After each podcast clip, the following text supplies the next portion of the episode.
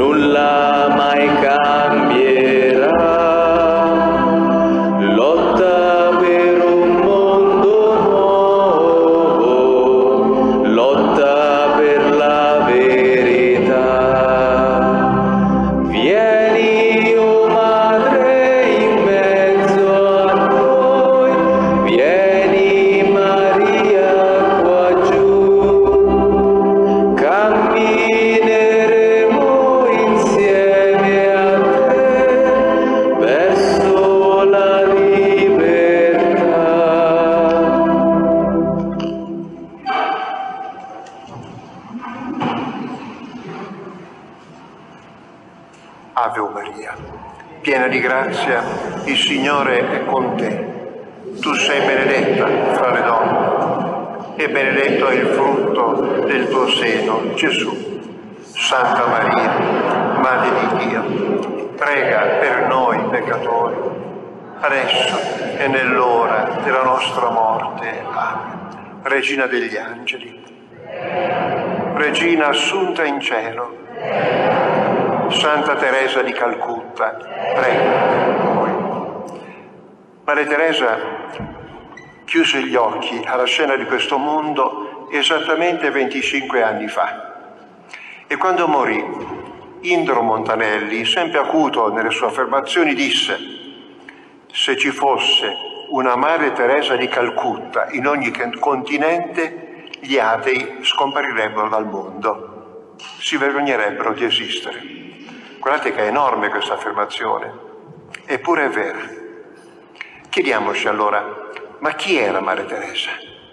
E perché ha lasciato dietro di sé un solco di bene che ancora oggi impressiona?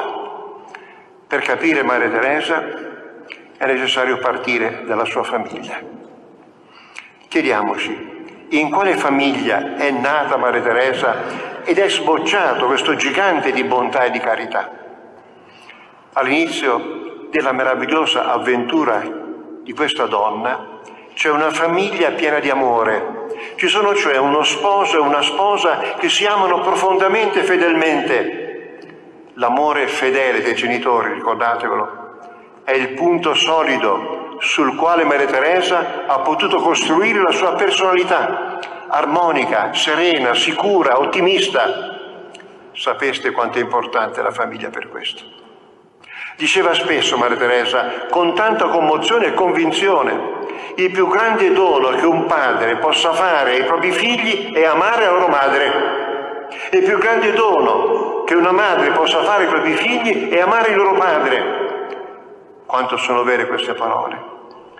L'armonia dei genitori trasmette serenità ai figli. Ho sentito Maria Teresa una volta che diceva, non potete immaginare quanto fa bene ai figli vedere il papà e la mamma che si sorridono.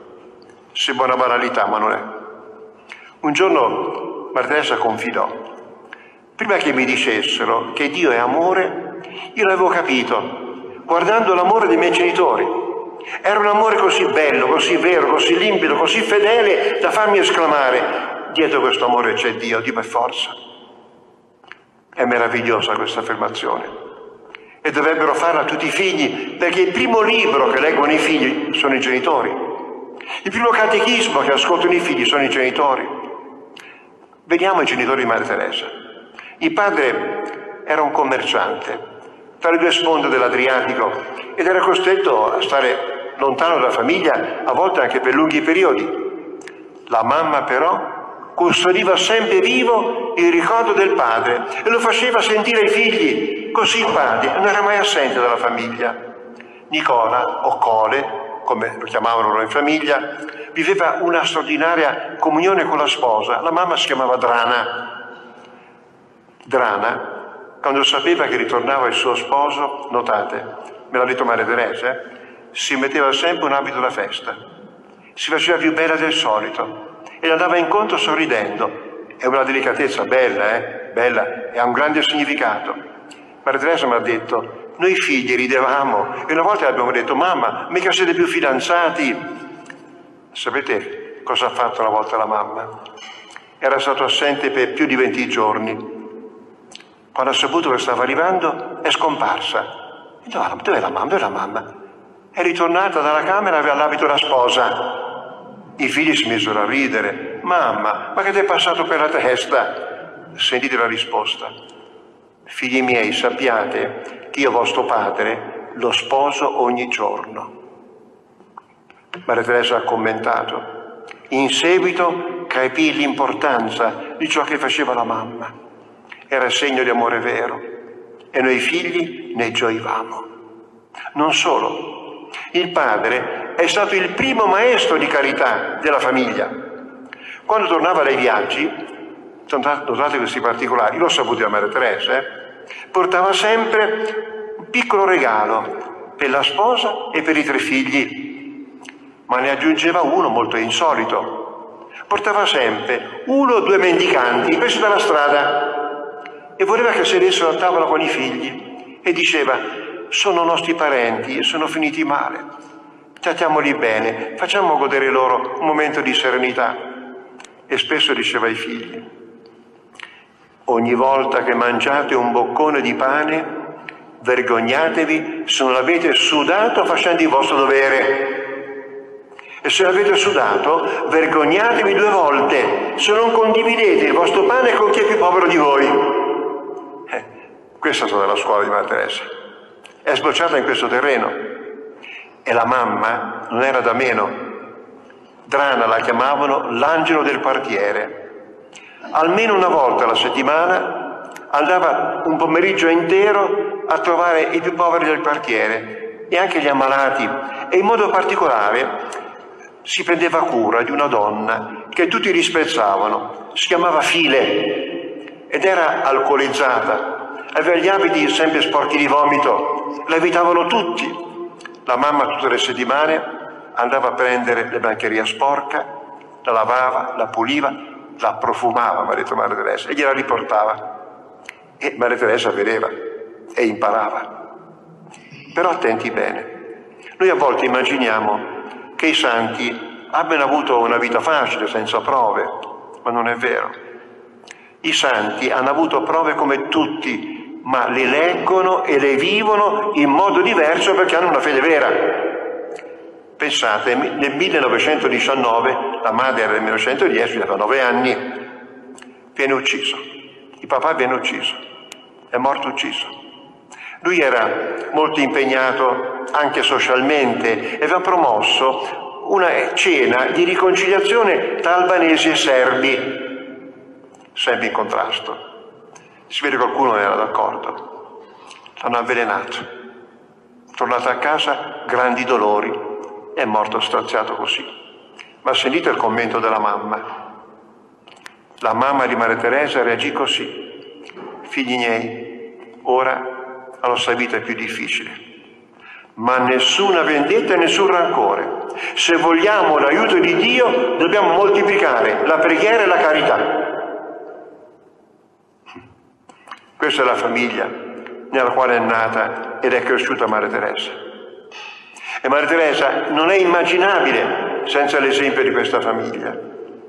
Notate ancora, quando nel 1928 Maria Teresa partì per diventare missionaria in India, la mamma, vedova evidentemente, l'accompagnò alla stazione di Zagabria per dare un saluto, l'ultimo saluto, e non sapeva che non ci sarebbero più riviste.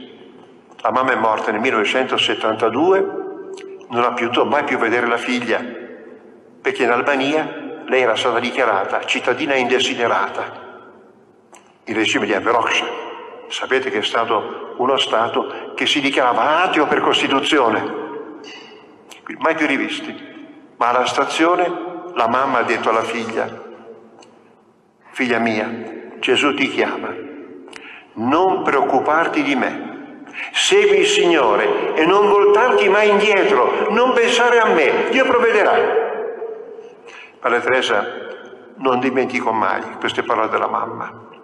E quando già suora e insegnante di lettere in India, in high school, scrisse alla mamma nel 1939 per raccontare la sua vita e le confidò che era stata nominata una specie di direttrice didattica.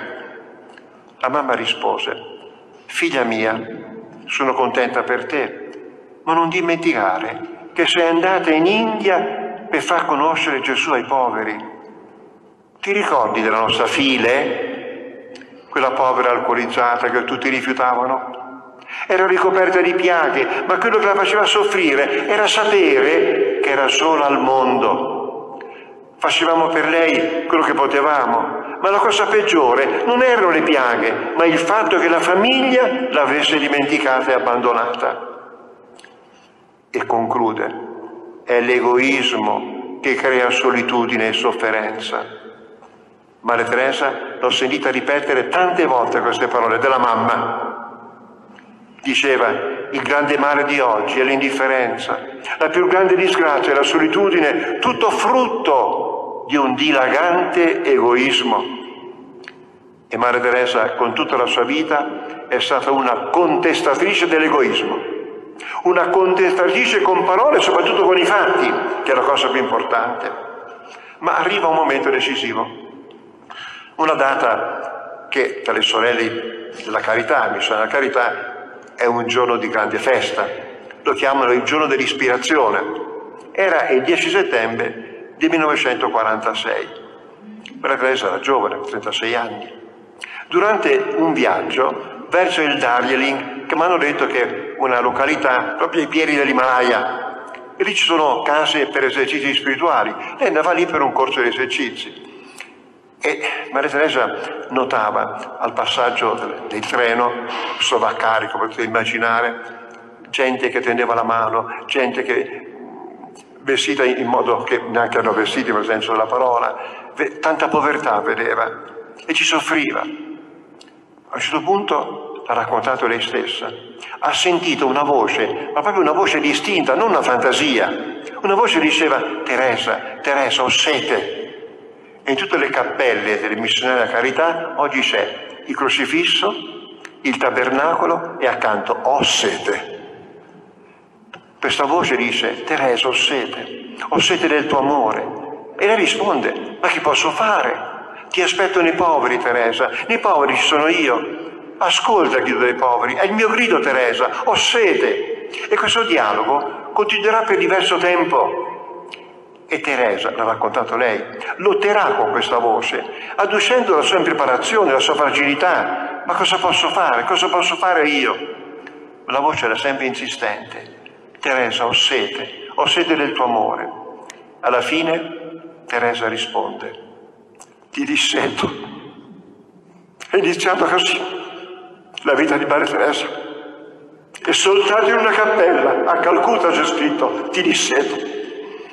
Ebbene, tutta la vita di Maria Teresa è segnata da questo dialogo. Ma sentite cosa succede. Ne parla il padre spirituale, lo capisco, gli disse, ma tu sei matta. E cosa puoi fare per i poveri? No, stai qui, stai buona. Ne parla la superiora e lei dice, ma io ho paura ad autorizzarti, cosa puoi fare? Sei sola, sei giovane. Parla con l'arcivescovo, parla con l'arcivescovo di Calcutta e l'arcivescovo giustamente dice, io non me la sento di darti l'autorizzazione, ma cosa puoi fare? E viene un'idea, scriviamo a Roma, scriviamo al Papa, ma nella mente era una specie di sotterfugio per dire tanto non te permetteranno mai. E invece pensate, il 14 agosto 1948, dal 46, eh, 48, arriva la risposta da Roma la suora può uscire, può mettere l'abito bianco, questo abito caratteristico, che è l'abito delle donne paria. le donne ultime, e può seguire i poveri, seguire i poveri come può, alle dipendenze dirette dell'arcivescovo. Lui si prende responsabilità.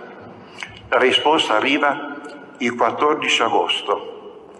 Maria Teresa esce il 16 agosto e comincia la sua avventura tra i poveri di Calcutta.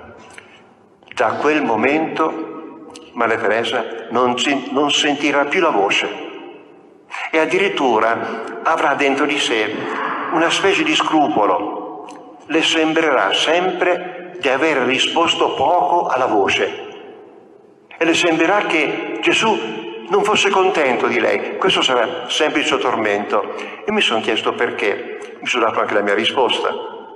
Maria Teresa era diventata la donna più famosa del mondo. Poteva cadere nell'orgoglio. Questa prova l'ha tenuta sempre buona, sempre nell'umiltà. E notate, il 1948, l'anno in cui è uscita, è l'anno dell'assassinio di Gandhi. Venne ucciso nel gennaio del 48. In India c'era un finimondo e questa suora giovanissima parte per soccorrere i poveri. Umanamente parlando, la decisione sembrava una follia, ma dietro c'era Dio e attraverso Maria Teresa Dio ha dato un messaggio a tutti i cristiani, a noi, al mondo intero. E il messaggio è questo, sta scomparendo l'amore dal mondo. Quante volte l'ho sentito dire? Sta scomparendo l'amore. Ecco perché tutto è in crisi. Maria Teresa ce l'ha ricordato.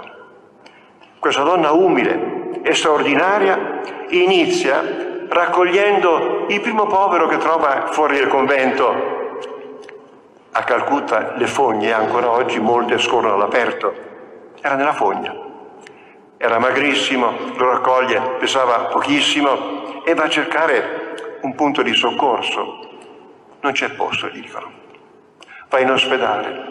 All'accoglienza le dicono, esca, ma non sente il cattivo odore che manda. Poi l'infermiera osserva bene e dice, ma non vede che è già morto? Dagli occhi di Maria Teresa uscirono due lacrime, però in quel momento ridisse esso sia Gesù ed esclamò, O Gesù, in questo egoismo seminerò il tuo amore. Che coraggio. 1952,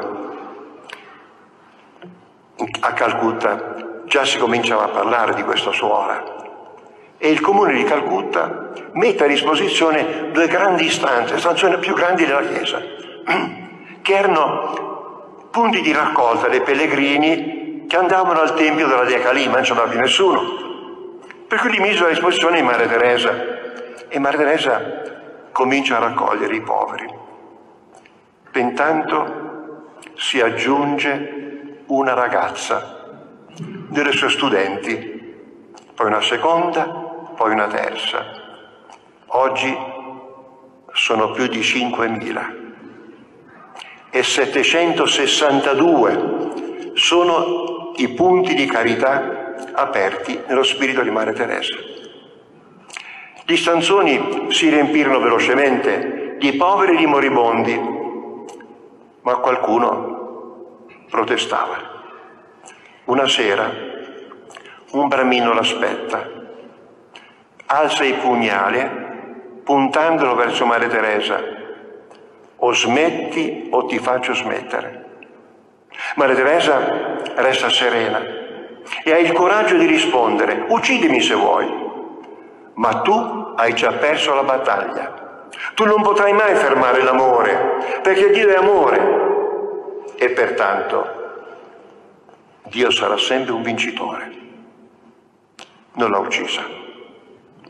Intanto si delinea lo stile di vita di Maria Teresa che è quello che attualmente vivono le sue suore. Preghiera, preghiera, non sapeste quanto pregano, preghiera per riempirsi di amore e i poveri per vivere l'amore, per trasmettere l'amore. Diceva spesso, Gesù per la preghiera sacrificava anche la carità, per dirci che senza Dio siamo troppo poveri per poter aiutare i poveri. La prima ricchezza è Dio ed è Dio che ci riempie di amore. Pensate una volta, 52 questo quest'anno, qui era già il 54, due anni dopo, venne portata nella casa del moribondo una donna lebrosa con un piede rosicchiato dai topi, topi di fogna. Sapete che i lebrosi non hanno sensibilità nelle parti periferiche, mani, piedi. Questa donna era veramente ripugnante. Maria Teresa appena la vede, lasciatela a me, ci penso io. Comincia a pulirla perché c'erano le piaghe, ma anche tanto sterco presa dalla fogna. Questa donna, meravigliata, a un certo punto dice, ma tu tu sei diverso dagli altri, perché fai così? Perché ti voglio bene, risponde. Mi vuoi bene? Ma nemmeno i miei figli mi hanno voluto bene. E tu perché mi vuoi bene? Ma chi te l'ha insegnato? Me l'ha insegnato il mio Dio. Il tuo Dio e chi è? Il mio Dio ha un nome stupendo, si chiama amore. E fammelo conoscere. Maria Teresa risponde, ma tu già lo conosci nelle mie mani, è Lui che ti accarezza, nei miei occhi, è Lui che ti sorride, è Lui che ti ama attraverso il mio cuore, è Lui. Quella povera lebrosa risponde a Maria Teresa, che bella notizia mi hai dato, Dio è amore, e io non lo sapevo, ed è morta così. Maria Teresa commentava, l'ho sentito con i miei orecchi, Oggi quanta gente è come questa leprosa, quanta gente non sa che Dio è amore e quindi non ha la chiave di lettura del senso della vita. Un giorno, affascinato dall'esempio di Maria Teresa, un mendicante le offre la raccolta degli spiccioli di un giorno. Erano poche rupie, oggi potremmo dire pochissimi euro, Maria Teresa ha commentato, quel mendicante con quel gesto aveva fatto alzare nel mondo il livello dell'amore. Per me quel gesto era più importante del Nobel. Ed è vero, il mondo può cambiare attraverso piccoli gesti di amore fatti da tante persone in ogni posto del mondo e anche noi siamo chiamati a fare la nostra parte. Se ci pensate bene, quante occasioni abbiamo ogni giorno, quante occasioni. Un giorno entra nelle case del moribondo un giornalista inglese, Malcolm Ogeric, inviato dalla BBC per fare un documentario sulla vita di Maria Teresa e delle sue suore.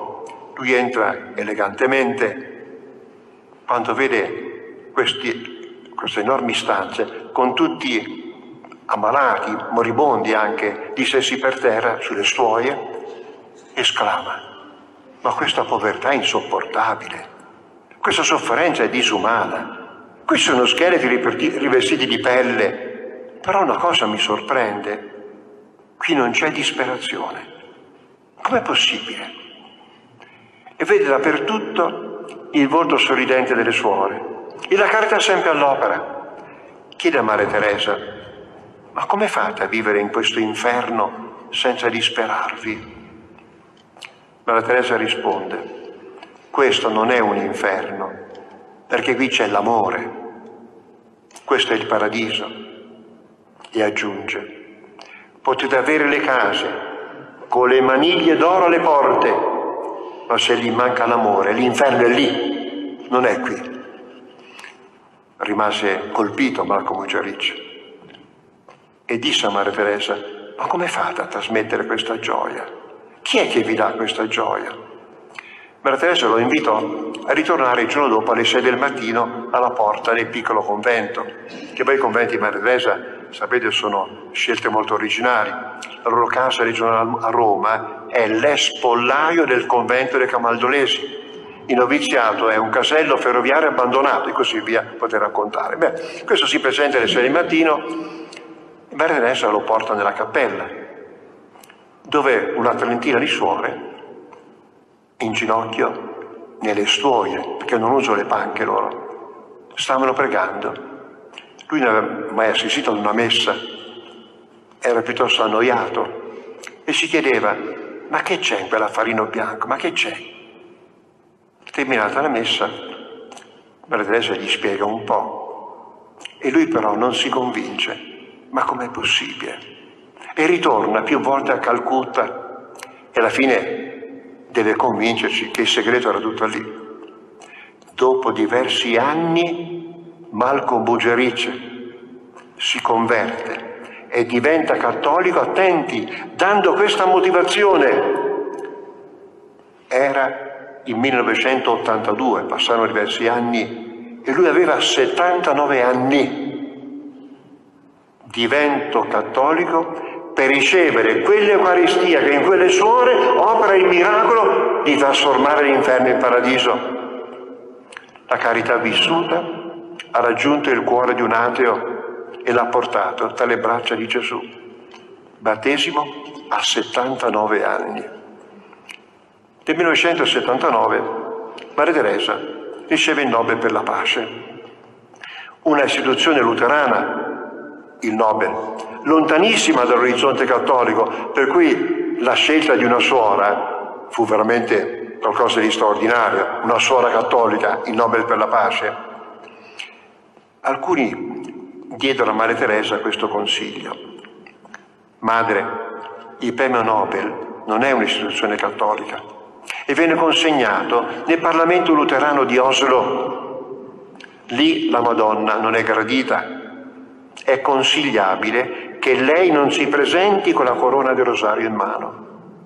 Immaginate, il giorno del premio Maria Teresa teneva la più grossa corona che aveva e disse non è ostentazione, non è provocazione, è soltanto serena coerenza. Pensate ancora alla devozione della Madonna, mi viene in mente ora durante un viaggio in Olanda, un giovane volle parlare con lei a tutti i costi. La madre, che era sempre disponibile, dice va bene, fatelo venire. Appena davanti a Maria Teresa le dice, madre, io ammiro la sua carità, però devo fare un appunto. No, no madre, voi date troppa importanza alla Madonna. Nel cattolicesimo non riesco a capire tutto questo. Il centro del cattolicesimo è Gesù. Voi date troppo onore alla Madonna. Fra Teresa rispose, certo, anche per me il centro è Gesù, ma senza Maria non avremmo Gesù. E non rispose. Ha raccontato a Maria Teresa che dopo più di un mese arrivò a Calcutta una cartolina per Madre Teresa a Calcutta è arrivata dall'Olanda. C'era scritto, grazie Madre, senza Maria non avremmo Gesù. E lei commentò, aveva capito. Arriva, dicevo il Nobel, e quando ritorna a Roma da Oslo, potete immaginare una valanga di giornalisti nel piccolo cortile che c'è davanti a questa casa delle suore a San Corio al Celio era un vero assalto, ero presente anch'io, mi ricordo che le suore dicevano alla madre, madre non esca, non esca, questo è un assalto. E lei sentite che motivazione, ma questa gente deve portare a casa qualcosa. Eh, sono giornalisti, pensate che, che delicatezza. E vado là, ascoltiamo, domande a non finire, fotografie, la madre è tutta serena. E dava tutti la medaglietta della Madonna, tutti, ma le tasche piene alla fine uno fa una domanda che a me sembrava molto irrispettosa. Dice a Maria Teresa, madre, lei ha 70 anni. Quando lei morirà, il mondo sarà come prima. Cos'è cambiato? Perché fa tanta fatica? Maria Teresa, si riposi. Non vale la pena di fare tanta fatica. Il mondo non cambia. Io ero presente provai tanto sdegno. Maria Teresa sorridente gli risponde, proprio sorridente, ma io non ho mai preteso di cambiare il mondo. Il mondo lo cambierà il Signore e lo cambierà, sia tranquillo. Io non conosco l'orario, ma lo cambierà, sono sicura. Io cerco soltanto di essere una goccia di acqua pulita nella quale si possa riflettere l'amore di Dio. Le pare poco? Non rispose. E aggiunse, lo faccia anche lei. Saremo in due. È sposato? Sì. Si impegna anche con sua moglie. Saremo in tre. Ha dei figli? Sì, madre. Lo insegna anche ai suoi figli. Saremo in sei. Non c'era bisogno di aggiungere altro. Maria Teresa aveva detto chiaramente che ognuno di noi ha in mano un piccolo ma indispensabile capitale di amore che dobbiamo preoccuparci di investire. Il resto è divagazione inutile o polemica sterile o maschera di disimpegno. Quante volte l'ho sentito dire? È inutile gridare è buio, è buio, è buio. Finché dice è buio, il buio resta, non si accende niente. Tu manda luce, tu accendi la luce, comincia tu. Come ha fatto lei del resto, ha cominciato lei. Nel 1985 venne invitata all'ONU dall'allora segretario Perez de Cuellar, che era un peruviano, credo. Pensate, una donna, una suora, invitata a commemorare il quarantesimo dell'istituzione dell'ONU si presenta questa povera suora semplice col suo sari, una borsetta di straccio, i suoi sandali sempre, gli ultimi l'ha portati 16 anni. Arriva all'ONU e il segretario ha una battuta per Maria Teresa un po' infelice, lui credeva di aver detto chissà che cosa, disse, signori rappresentanti delle nazioni, vi presento la donna più potente della terra e si vede Maria Teresa che è fotografata, che lo guarda come per dire, ma che sta a dire? E aggiunge, lei è veramente le Nazioni Unite. Nel cuore di questa donna c'è posto per i poveri di tutto il mondo. E fu un applauso straordinario. Quando prese la parola Maria Teresa disse, io sono soltanto una povera suora che prega. E pregando Gesù mi mette il suo amore nel cuore e io vado a portarlo ai poveri che incontro. E poi con forza disse, pregate anche voi. E Gesù vi metterà l'amore nel cuore. E i vostri occhi si apriranno e vedrete i poveri che avete accanto a voi, forse nel pianerottolo della vostra casa, forse in casa vostra c'è qualcuno che aspetta.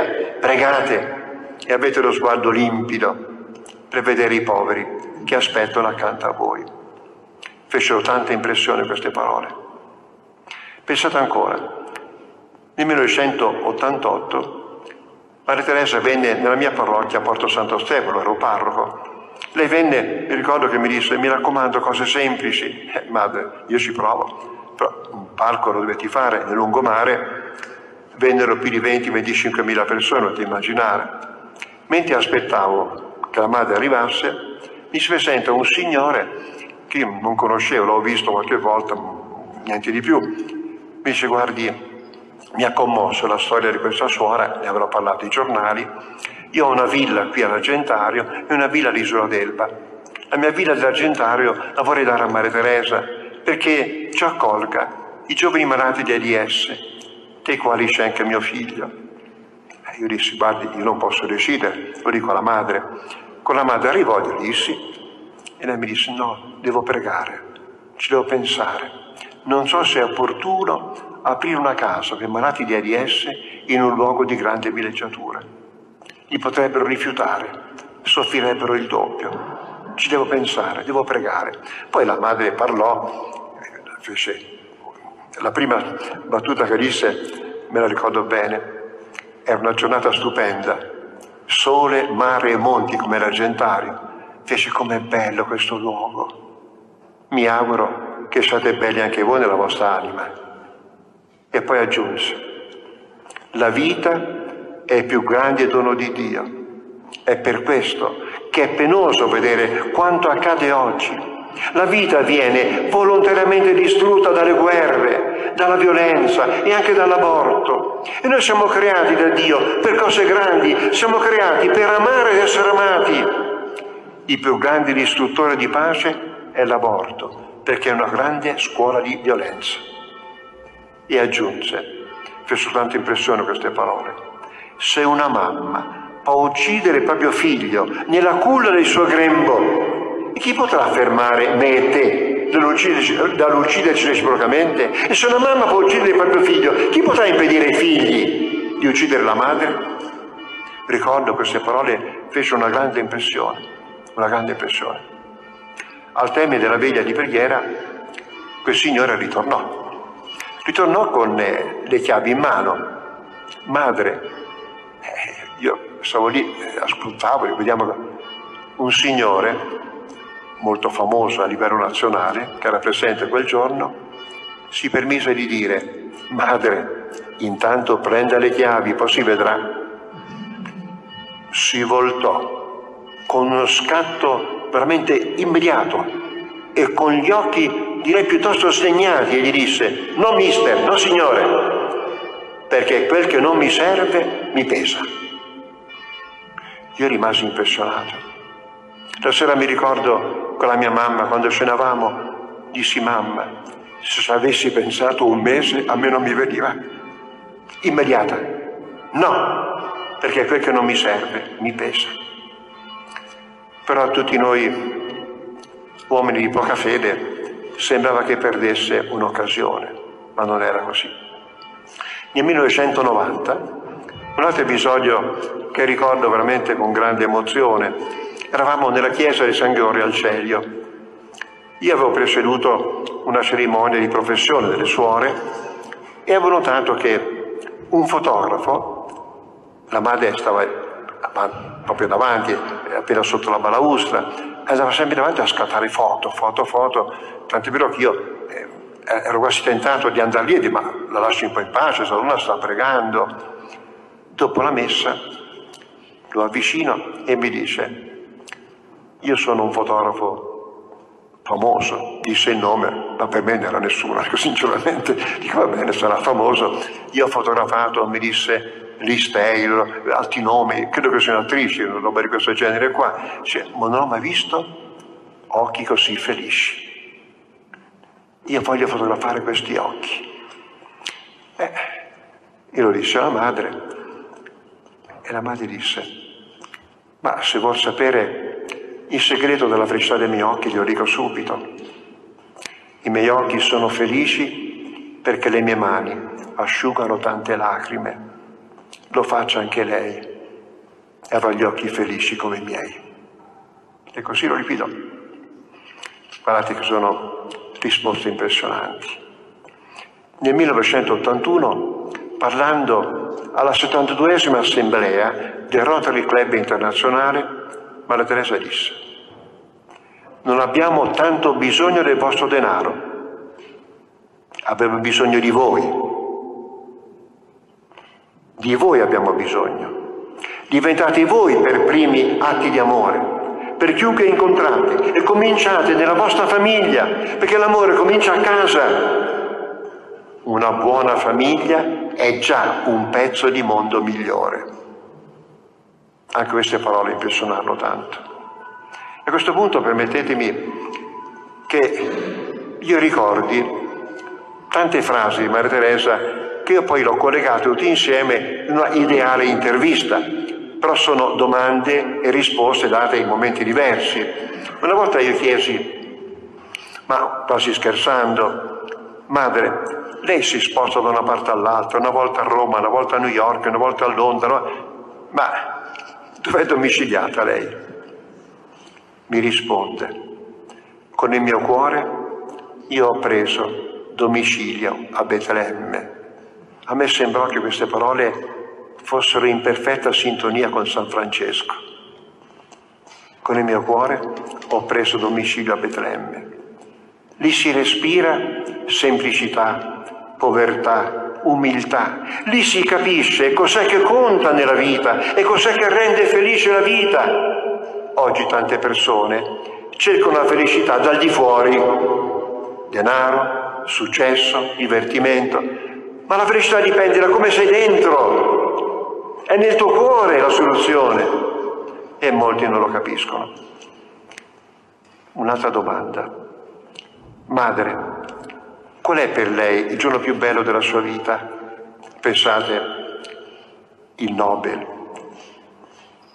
la, l'incontro con l'ONU e tanti altri incontri. Risposta. Il giorno più bello per me è oggi, perché ancora posso riempirlo di bene. Pensate che ottimismo. Ieri non ce l'ho più, domani non so se l'avrò, oggi, oggi mi devo impegnare. E al mattino, quando mi sveglio, mi alzo con entusiasmo e dico, grazie Gesù, mi dai ancora un giorno per fare del bene. Lo scrittore francese Paul Ricoeur ha osservato, nella società del benessere è diffusa l'inquietudine, la nevrosi, la depressione, la noia, quante salvete in giro. E lui risponde, Paul Ricoeur, sapete perché? Perché la vita non ha più senso. E la sera molti vanno a letto senza sapere perché si sono alzati e al mattino si alzeranno senza sapere perché. Invece, Maria Teresa, ancora un giorno per fare del bene e questo è lo scopo. Un'altra domanda. Madre, qual è per lei la persona più importante? Mi ricordo che mi stupì tanto questa risposta. È quella con cui sto parlando. La bontà deve essere concreta, perché esso deve partire da quelli che ci stanno accanto, altrimenti è soltanto un sogno o un'evasione. Io mi permisi di dire una volta, me l'avevano suggerito le suore, dica alla madre che eh, un sia un po' più prudente con questa principessa Diana. Noi abbiamo l'impressione che venga soltanto per sfruttarla come un pulpito, come un palcoscenico io trovai il momento per dirglielo e lei mi rispose, ma io non ho mai ricevuto la principessa Diana. Io per io non capii. Ho sempre soltanto ricevuto la povera e infelice Diana. E tre volte disse, pur Diana, pur Diana, pur da... povera Diana, povera Diana, povera Diana. Per lei era come un poveretto di Calcutta. Aveva capito che era infelice per questo la riceveva. E a Diana lei ha dato questo consiglio, sono sicuro. Diana, qualche volta porta i tuoi figli a vedere i poveri che dormono sotto i ponti delle Tamigi e ce l'ha portati due volte. Così capiranno come possono meglio servire il loro popolo. Ancora, questa domanda gliela fece anche questo, scherzando, Madre, ma perché anche lei non prende qualche giorno di ferie come fanno tutti? Risposta, ma io non ho bisogno di ferie perché i miei giorni sono tutti festivi. Guardate, impressionano queste risposte. E aggiunse, non può immaginare quanto è bello fare del bene. Fare del bene è una festa. E quando facciamo del bene, ci facciamo del bene, perché il cuore si riempie subito di una gioia che viene direttamente da Dio. Madre, qual è il segreto della felicità? La felicità non si trova cercandola, la felicità si riceve in regalo da Dio, ma cercando quella degli altri. Per questo gli egoisti sono tutti infelici. Sfido chiunque a trovarmi un egoista felice. Una madre, qual è la migliore protezione? È il sorriso, anche a chi ci fa del male. La bontà disarma qualsiasi cattiveria. Se ad una cattiveria rispondiamo con un'altra, come spesso accade, la cattiveria si raddoppia. Un solo sorriso può fermare una grande cattiveria. Ora queste ultime domande sono veramente da prendere sul serio e qui sarebbe da commentare a lungo. Madre, qual è secondo lei la menzogna più pericolosa di oggi?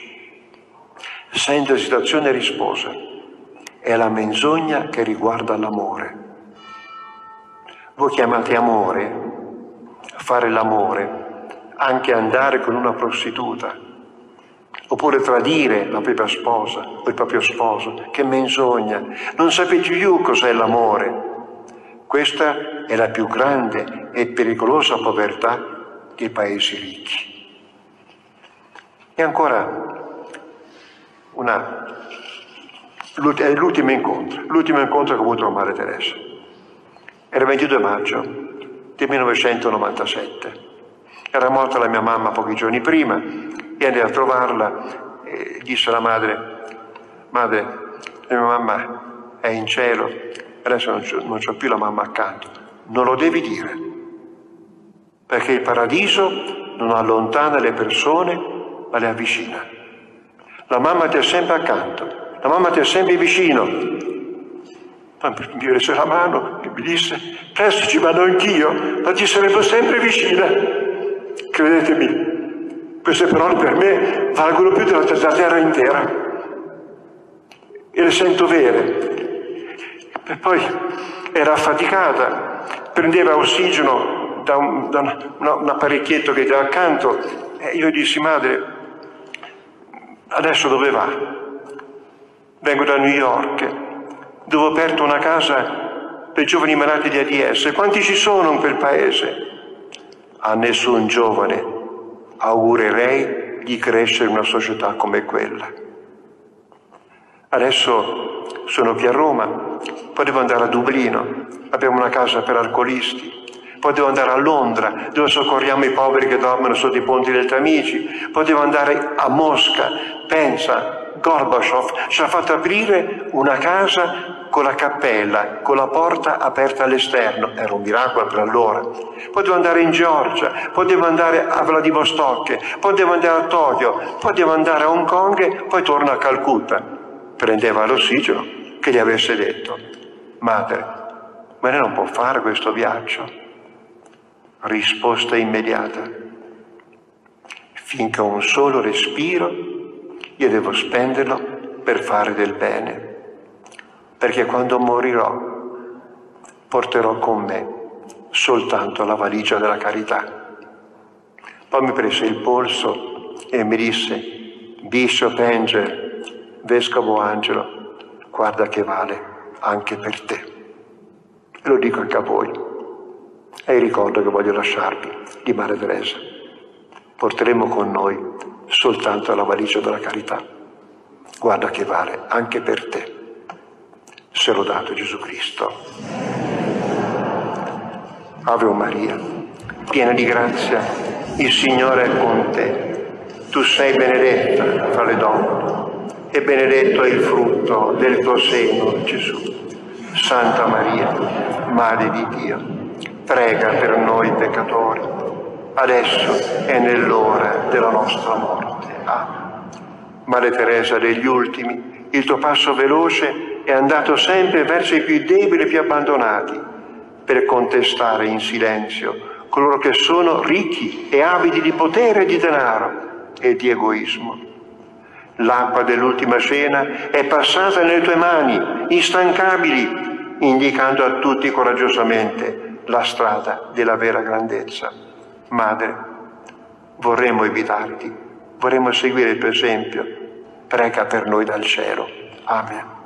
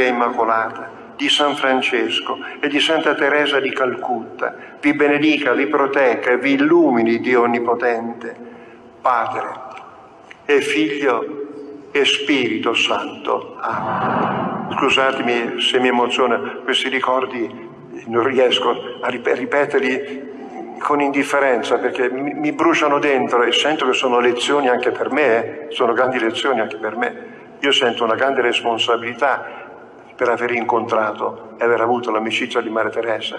Forse tanti sarebbero molto più buoni di me se avessero incontrato Maria Teresa, perché onestamente è una grande responsabilità averla conosciuta. Eh? Me la tengo sempre più. Buonanotte.